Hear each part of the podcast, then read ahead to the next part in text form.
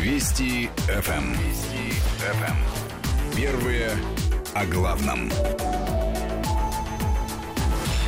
Ну а теперь я с удовольствием представляю еще одного гостя сегодняшнего, э, сегодняшнего вечера. В студии руководитель школы востоковедения Высшей школы экономики Алексей Маслов. Алексей Александрович, здравствуйте. Здравствуйте. Прежде чем мы с вами перейдем к обсуждению двусторонних отношений России, ой, извините, Китая и США, а, может быть, России и Китая э, чуть позже, я бы хотел у вас вот о чем спросить. А, по поводу вот этого закона, который подписал Трамп, и законопроекта, который обсуждался последние недели уже очень активно, мы знаем европейскую реакцию, по меньшей мере. Мы знаем реакцию боливийскую, это из Латинской Америки. Я не встречал э, реакции э, китайской э, на эти, вот именно на этот закон на закон, который касается России, КНДР и Ирана. А она есть как-то артикулирована? Китайская реакция всегда очень аккуратная. То есть настолько аккуратно, что это есть отсутствие реакции. Э, вообще Китай всегда заявлял об этом, что э, все вопросы должны решаться дипломатическим и политическим путем, не военным и не санкционным. То есть Китай вообще резко против всяких санкций. Более того, когда-то Китай и сам страдал из этих санкций, судя по всему, пострадает. Если мы смотрим в будущее и смотрим, как Трамп сейчас относится к Китаю. И если посмотреть на официальные заявления Китая, Китай крайне недовольны вот этой жесткой позиции США вообще, не только по отношению к России. Но если мы посмотрим э, блоги э, китайские, которые, конечно же, во многом модерируются и направляются, то есть в известной степени отражают такое политизированное общественное мнение, э, то там не очень много говорят о санкциях против России, и внимательно наблюдает, что и как происходит. Потому что Китай находится в довольно двойственной позиции. С одной стороны, конечно же, Россия партнер, и по партнеру наносится очередной удар. Это плохо. А с другой стороны, э, Китай крайне нацелен на э, ту ситуацию, когда Россия станет более открытой для китайских предложений.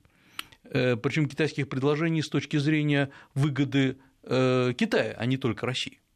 Да, но при этом, смотрите, вот а, ожесточенность некоторых заявлений европейских, она связана как раз с тем, что а, европейские компании оказываются в, там, в ущемленном положении, потому что не могут вкладывать тогда, инвестировать там, в российский нефтегаз, например, или в трубопроводные системы.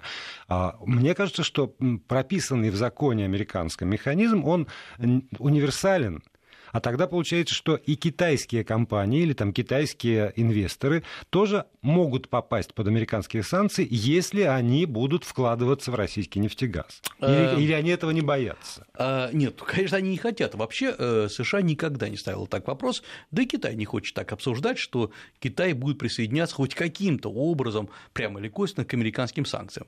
Потом э, Китай сам по себе находится под угрозой санкций сегодня, поэтому речь о другом, э, о том, что Китай на самом деле не хочет сейчас, и, по крайней мере, не хотел до последнего времени, идти на явное противостояние с Америкой именно по этим вопросам.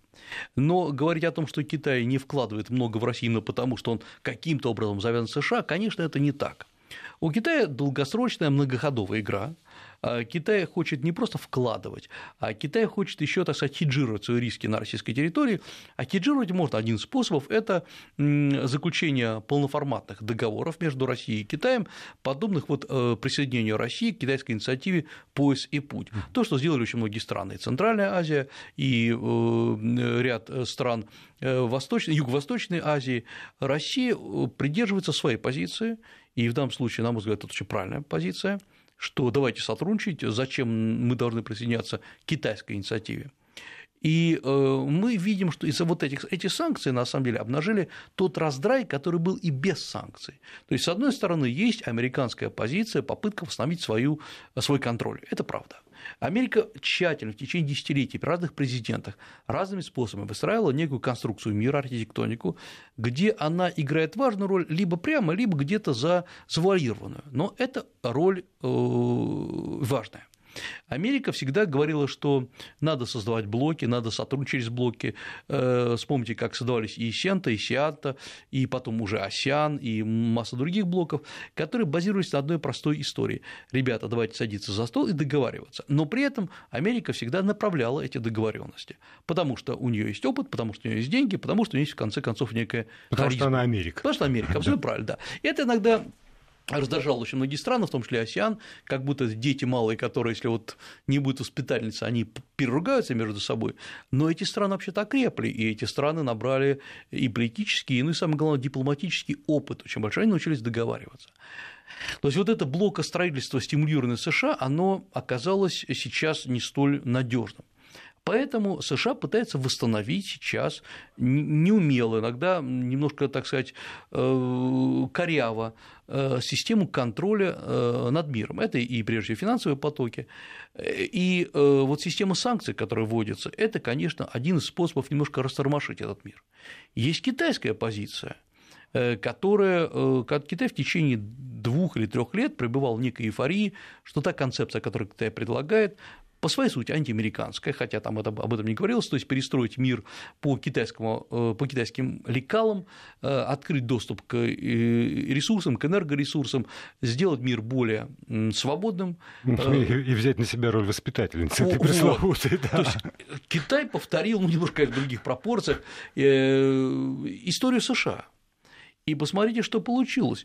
Э, крупные страны, во-первых, Индия, которая резко сейчас выступила, я имею в виду даже не вот этот приграничный конфликт, а вообще Индия не участвовала в крупнейшей конференции «Пояс э, и путь», где э, в том числе участвовала российская сторона.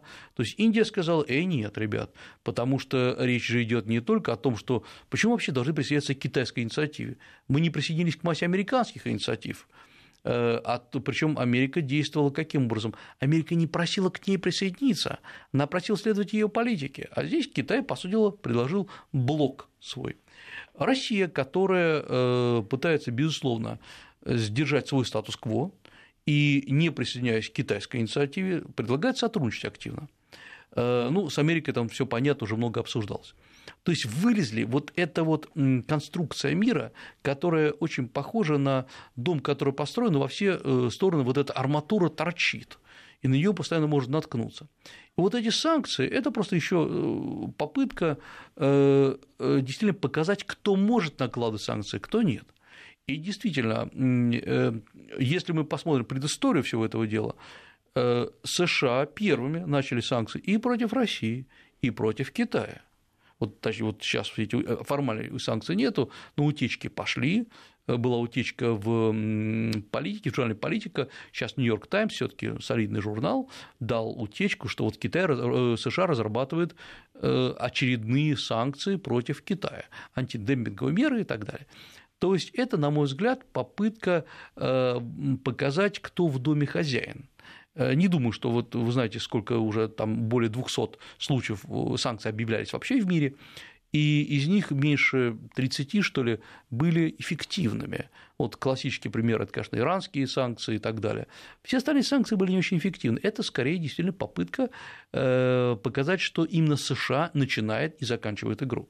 Да, но при этом вот действительно главная эта тема нашего разговора – это как раз вот эти утечки о, о том, что США могут ввести санкции против Китая из-за э, нерешен, нерешенного корейск, северокорейского вопроса. Вот, вот так вот формулирует в политика, по, по крайней мере, мотивацию этого. Хотя тут же оговаривается, что может быть не только и не столько, но, но формально вот советники Трампа значит, советуют ему именно это. И сам он написал, а, что он страшно разочарован, где-то даже есть для себя. В, в Твиттере, да? Да, твитнул, да наши да. предыдущие глупые лидеры позволили Пекину ежегодно зарабатывать сотни миллиардов долларов на торговле, и пока что Китай ничего не сделал для нас в вопросе Северной Кореи. Лишь разговоры. Мы больше не позволим этому продолжаться. Китай может с легкостью решить эту проблему. Вот это вот твиттер Трампа. И здесь опять вот то, о чем мы уже с вами в какой-то предыдущей встрече говорили. Абсолютная такая убежденность, что Китай может решить северокорейскую проблему с легкостью. И раз эта проблема не решена, значит, вина на ком? Естественно, вина на Китае. Если есть вина, значит, должно последовать наказание. Вот отсюда, ну, действительно, тогда вот э, есть обоснование для этих утечек. Э, я думаю, что э, там не хотелось бы просто дословно комментировать твиттер Трампа, э, но три момента в нем отражено. Ну, четвертый момент то, что твиттер в Китае не читают. Хотел бы обратить внимание, так что. Ну, да, для, для своих. Да, для своих. для Да, первый очень важный момент то, что вот предыдущие американские президенты позволили Китаю там захватить финансовый мир. Давайте честно говорить, важнейшую роль в этом деле играла США, которые вкладывали не, про, не американские президенты, а американский бизнес, который пошел туда, где деньги дают большую отдачу. Сейчас деньги дают больше отдачи, например, во Вьетнаме или э, в Индонезии, туда идет бизнес. И это не значит, что, э, понимаете, когда страны создают определенные условия для капиталовложений, еще к тому же гарантируют стабильность страны, как это сделал когда-то Китай, деньги пойдут туда. Как только, например, э, у России будет гарантия, тех же, вот такая же гарантия, пойдут деньги в Россию. Это вопрос исключительно политический.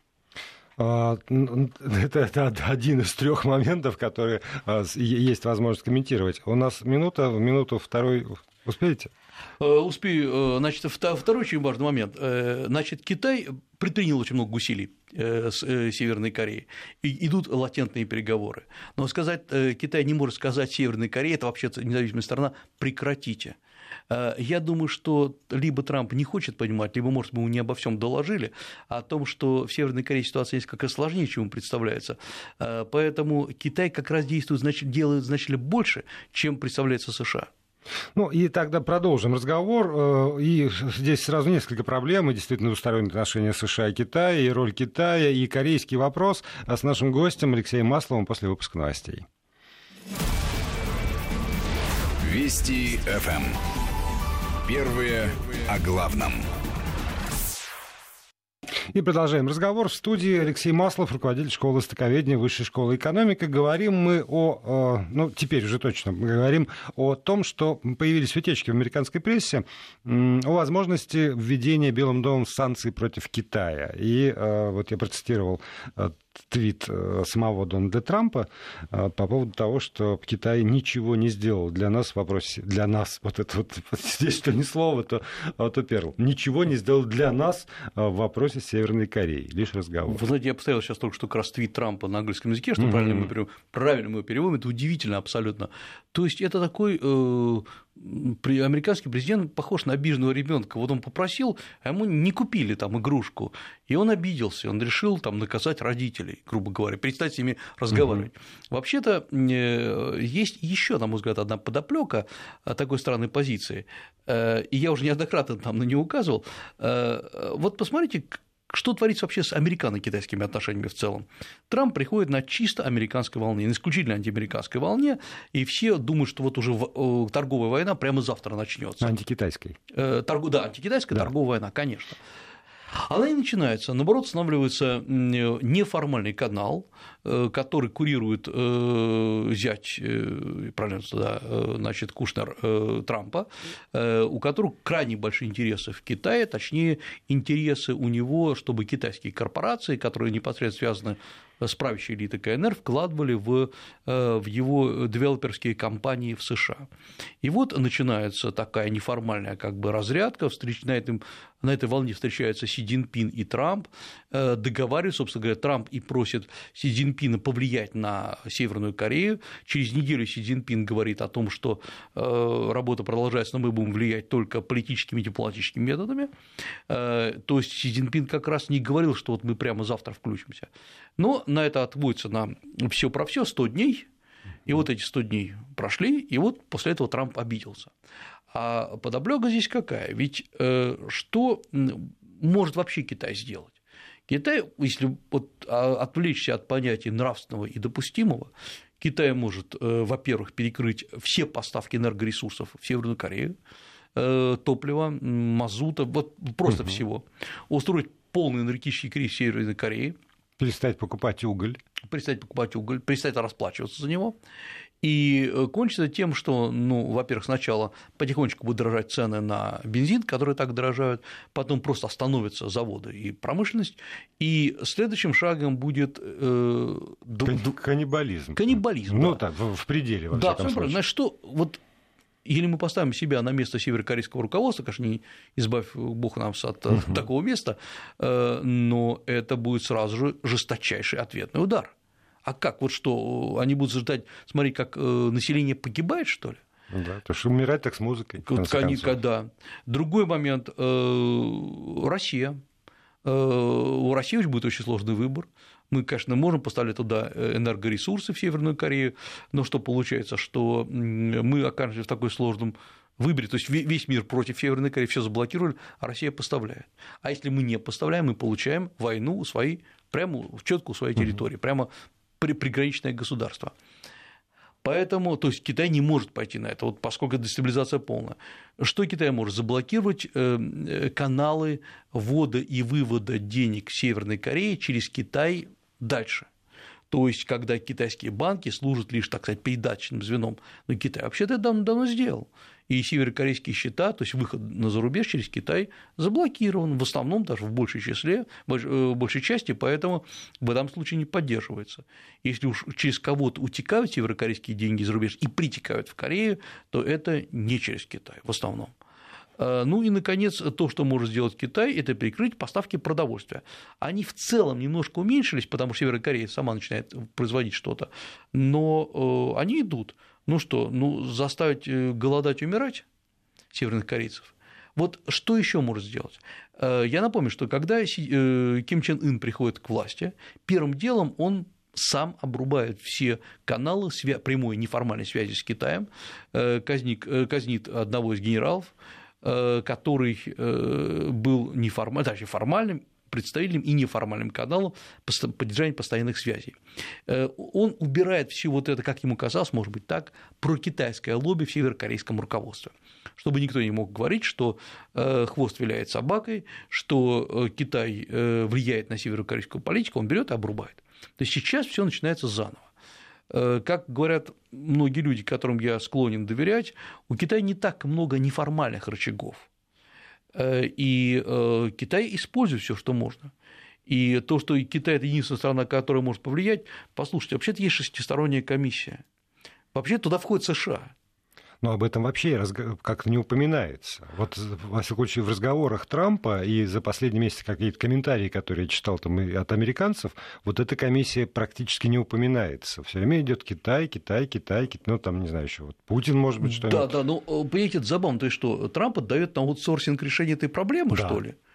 Ну, тогда надо понимать, что, понимаете, за аутсорсинг платят, э, каким-то образом, но за отказ от аутсорсинга не наказывают он, видимо, считает, что уже за все заплачено. Вот из того, что я там читаю, ну, да, да, да, у меня да, такое да. ощущение, что Трамп искренне считает, что уже заранее авансом проплатили все, и теперь они, как честные люди, должны до конца своих дней отрабатывать это, эти самые авансы. Вы знаете, Трампу надо однажды побывать э, в ДМЗ, делимитаризованной зоне, ну, северо- южно-корейской страны.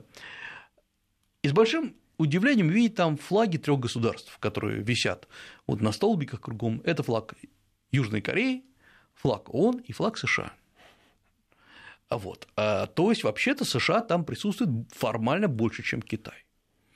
А, США были э, творца, ну, один из творцов э, вот этого разделения Кореи по, вот, по тому месту, где сейчас проходит эта параллель.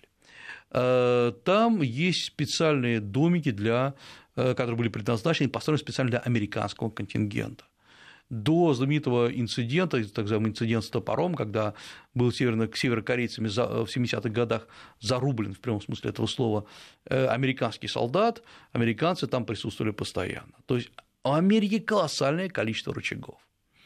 То, что вдруг оказалось, что вот все это наращивание вооружений, поддержка Южной Кореи, присутствие флота США, поддержка э, присутствия на японской территории, что все это не работает, ну простите, э, вот это провал Э, все, вот, все попытки разумно заблокировать э, Северную Корею.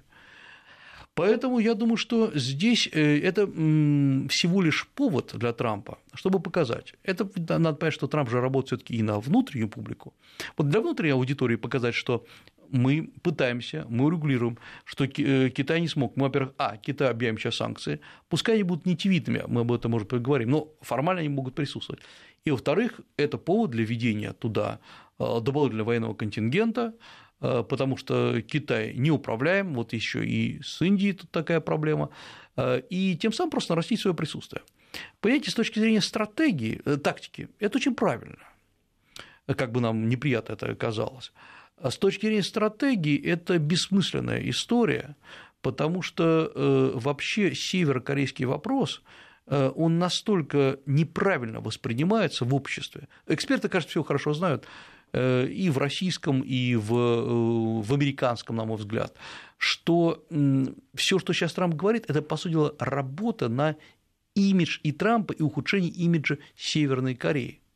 Вот поэтому я думаю, что во многом это сделано для, как подложка для более важных стратегических шагов, которые Америка собирается совершать в Азии. Да, и вот э, мы в предыдущем части с гостями говорили о том, что мне, мне э, очевидно кажется, что там заявлены политические цели, заявлены э, исключительно, я прошу прощения за тавтологию, с целью скрыть экономическую подоплеку. И э, здесь, когда я тоже читаю комментарии, ну и там, учитывая тоже сказанное Трампом mm-hmm. в ходе его избирательной кампании, что надо сдерживать Китай, что Китай станет конкурентом, целый ряд э, нынешних представителей администрации, включая военных и там, спецслужбы, говорит о том, что Китай это все-таки главный, основной конкурент и противник, даже в таких терминах выражается, то тогда понятно, что э, тут, что называется, все способы хороши. И назовем мы это из-за Кореи, или мы назовем это из-за Бутана, там, не знаю, да. или из-за чего-нибудь еще, но любым способом надо сдержать э, Китай для того, чтобы Америка оставалась номером один. Я думаю, это правильная тактика и правильная стратегия, потому что, конечно же, э, основным противником США является не Россия, это уж точно. Просто на России пытаются отыграться, э, испытать целый ряд методик э, вот этих вот санкционных. К тому же американский истеблишмент, в общем, его тоже надо обслуживать. Но, в принципе, Россия по своей экономической мощи, по своему экономическому влиянию не является конкурентом увы, США. Да. Увы, увы, да. Ну, только, к сожалению, можно говорить. А вот к Китаю подобраться сложно. Просто так вот взять и плюнуть в него санкциями, как в России, особо не получится. Потому что я напомню, что э, большое количество китайских денег присутствует на территории США. И не просто денег, это совместные предприятия, это китайские предприятия, которые поглотили американские предприятия, поглотили они в том числе и э, целый ряд, казалось бы, может быть, не очень важных с точки зрения индустрии, но с точки зрения эм, э, имиджа важно. Ну, например, вот целый ряд американских э, гостиничных сетей, которые считались американскими. Вот самый знаменитый пример – это э, World of Astoria, да, который стал китайским. Безусловно, там целый ряд форм распространения видеоконтента, который сейчас принадлежит китайцам. То есть Китай потихонечку, где можно забрать, он забирает. И, э, но самое главное, что вообще-то Америка пока что производит довольно много на территории Китая. Вот мы ждем сейчас заявлений целого ряда корпораций американских, в том числе Apple, которые должны объявить, что вот, что вот они переносят там часть производства в США. Но все равно это будет только часть. И, конечно, да и, часть. и даже это будет Apple. А вот просто маечки, трусики, игрушки, вот это вот все, чем живет человек, на чем везде написано Made in China, с этим вот что-то делать, но после паузы мы про это поговорим. Продолжаем разговор. В студии Алексей Маслов, руководитель школы востоковедения Высшей школы экономики. Говорим мы про отношения э, США и Китая. А вот, э, Алексей Александрович, реально что можно сделать? Вот что, что могут США такого сделать, чтобы, ну, правда, как-то прищучить Китай с его э, такой многовек-векторной экономикой, с, с объемами ее и масштабами? Да, сделать-то можно много. Вопрос в том, что э, как бы себе хвост не прищемить. Вот, да. А, если брать вот так по мелочам Китай же много, США очень много делала. Э, во-первых, абсолютно регулярно в 2000-е годы объявлялись антидемпинговые меры против э, китайских поставок, и причем э, по самому широкому спектру. Это было и автомобильные шины, и поставки, например, видеоплат для компьютеров, где обнаружили, так или так сложно сейчас сказать, э, компьютерные вирусы, просто такие э, софтверные, да, да, да, которые были, которым были прошиты эти микросхемы, которые должны были зажать компьютеры. То есть постоянно что-то объявлялось. То есть это стандартная история, вот такие торговые антидемпинговые войны. Э, напомню еще, что в 1989 году после событий на площади Тяньаньмэнь э, США объявили э, целый ряд антикитайских мер, и многие из них формально даже до сих пор не сняты. Но как бы никто не покашлялся, потому что США не могла промолчать, США выступили против этого, США отметились, и Китай понял, что США отметились, и дальше экономика все равно продолжала наращиваться. Вот сейчас, например, можно ну, объявить выдворить из США несколько небольших китайских компаний, которые не играют большой роли для, скажем, торговли, или, например, которые создают свои торговые сети в США. А, а вот э, э, китайские компании, которые, например, создают рабочие места в США, вряд ли на них кто-нибудь замахнется. Можно, конечно, объявить э, ограничения в закупках товаров у крупнейших китайских производителей типа Huawei и других китайских компаний, можно поднять пошлины безусловно, для поставок китайских товаров. Я думаю, как будет сделано, если вообще это будет сделано. Э, во-первых, будет выбрана категория товаров, которые США уже, производство которых переместили в другие страны, во Вьетнам, в Индонезию, возможно, в Мексику, возможно, в Бразилию, ну так, чтобы особо не задеть.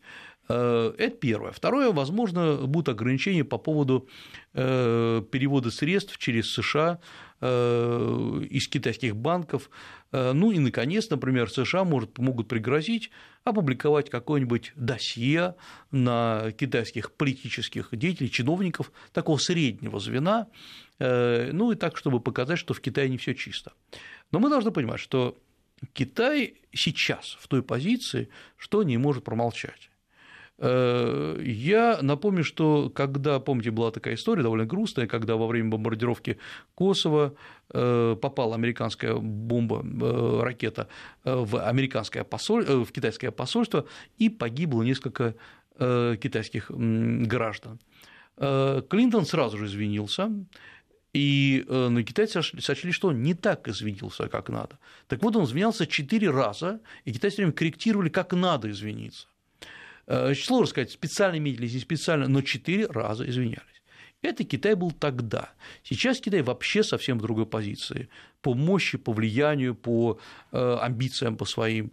И поэтому... Э, Контрсанкции могут быть гораздо чувствительнее для США. Абсолютно правильно. Поэтому я думаю, что э, здесь санкции, если будут объявлены, они будут незаметны и с таким э, пониманием, что Китай, но мы не можем промолчать. У Трампа есть то, что называется своя повестка дня, но вы не принимаете это близко к сердцу, потому что пока у США есть много мер, чтобы ограничить Китай. Но США пока не готовы ограничить так, чтобы это все пружиной рикошетом не ударило по США. И еще один вопрос, который вот э, под финал э, надо, надо все равно обсудить, потому что в целом ряде комментариев наших, mm-hmm. скажу честно, наших, как правило, на интернет-ресурсов, э, сводится в, в итоге к следующему, что Соединенные Штаты уже дошли до такой черты, когда невозможно не задумываться о прямой перспективе горячего конфликта на Корейском полуострове. И что почти неизбежно если вот еще там как- как-нибудь ущемят Китай, почти неизбежна война между Северной и Южной Кореей, ну и со, со всеми вытекающими отсюда последствиями. Я подчеркиваю, это интернет-ресурсы, а, они очень э, как бы крайних политически, политически окрашенные, но так или иначе это вот курсирует э, в социальных сетях, перепосты какие-то делают, там комментарии. Я думаю, что надо отвечать, э, на, на, прокомментировать хотя бы такую перспективу, с вашей точки зрения. Ну, во-первых, к сожалению, перспектива есть, конечно, учитывая эскалацию вооружения, но там есть другая история. Давайте посмотрим, чего вообще ждет Северная Корея, почему она так себя ведет потому что ничем поразить мир, кроме угрозы, э, ядерной угрозы, Северная Корея не может. Ни технологий, ни чем, каким-то развитием. Скорее всего, Северная Корея ждет двух, время, выигрывает э, время для совершения двух фактов. Во-первых, это завершить первый этап испытаний Э, средств доставки и ядерных зарядов для того, чтобы уже вот это выложить на переговорный стол и давайте, мол, обсуждать. Ну и второй момент, конечно, Северная Корея, не торопясь и не очень пока, сильно проводит некоторые экономические реформы на э, базовом нижнем уровне э, и заработали частные небольшие кафе, ресторанчики, ну, ровно настолько, насколько можно назвать это ресторанами. То есть не надо считать, что там просто все вот так вот, все ходят строем. И... Уже не казарма. Ну, уже не казарма, да. Уже военный городок. Уже военный городок, да, где, в общем, можно немножко выйти за его пределы. А вот когда Северная Корея добьется, если добьется устойчивого экономического роста, я сейчас не говорю о том, что она заявляет об этом росте. Она действительно заявляет, но если вы посмотрите э, в реальности, ведь это проверяется довольно просто. Например, если мы посмотрим, э, растет ли потребление электроэнергии в Северной Корее, вообще энергии, потому что ведь производство требует энергии, то оно не особо растет. Э, вот после этого Северной Корее можно будет говорить, она выигрывает время. Э, я полагаю, что никакой остановки и там денуклеаризации северокорейского корейского полуострова быть просто не может. Но можно наверняка договориться о приостановке на том этапе, который сейчас есть, испытаний, и э, тогда это может быть хоть какая-то, ну, такая перспектива нормальная. Ну и тогда это устроит всех. Это устроит, ну, условно, Трампа, потому что он же говорит, что мы остановим. Пожалуйста, да. остановили. Это устроит Северную Корею, потому что если время действительно главный ресурс, за который борются, то да, время они получают. И это устроит ну, Китай. Ну и да. Это устроит э, Россию, потому что для нас это уже важно. Но ведь надо понимать, что, в принципе, э, Северная Корея, э, Южная Корея, вот надо просто понять, живет под угрозой Э, дурного поведения северокорейского лидера. Э, Сеул находится вот от ДМЗ 42, э, кажется, километра, то есть просто не ядерный, ракетный залповый удар накроет Северную Корею, Южную Корею по полной программе. Вот поэтому, в принципе, надо понимать, что не надо сейчас раздражать Северную Корею, не надо потакать потому что есть у нас стили такие сторонники, говорят, в Северной Корее молодцы, так и надо, угу. как же, а то там ливийский опыт, вот с ними точно так же сделают. Нет, понимаете, Ливия не угрожала всему миру ядерным оружием, и это совсем другая история. То есть, не испытывая большого, э, большой симпатии к северокорейскому режиму, надо понимать, это вопрос исключения переговорного процесса. Любой конфликт сейчас будет не на руку ни, ни России, ни Китаю, ни тем более Южной Корее. Выиграет США в известной степени, но опять-таки все будет э, будем смотреть. Понимаете, если сейчас Северная Корея ее будут на что-то подталкивать, и мы раскупорим вот эту ядерную кубышку, все, мир никогда больше не будет прежним.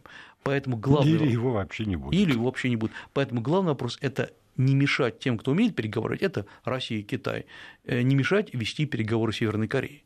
Ну и здесь вот опять я бы хотел по финалу нашего разговора напомнить, что действительно существует комиссия специальная, созданная шестисторонняя, да. с одной стороны, а с другой стороны есть по-прежнему Совет Безопасности, и как бы представитель а, США в ООН не относился к перспективам заседания Совета Безопасности, он есть и иногда демонстрирует свою эффективность. Спасибо большое. В студии Вести ФМ был Алексей Маслов, руководитель школы востоковедения Высшей школы экономики.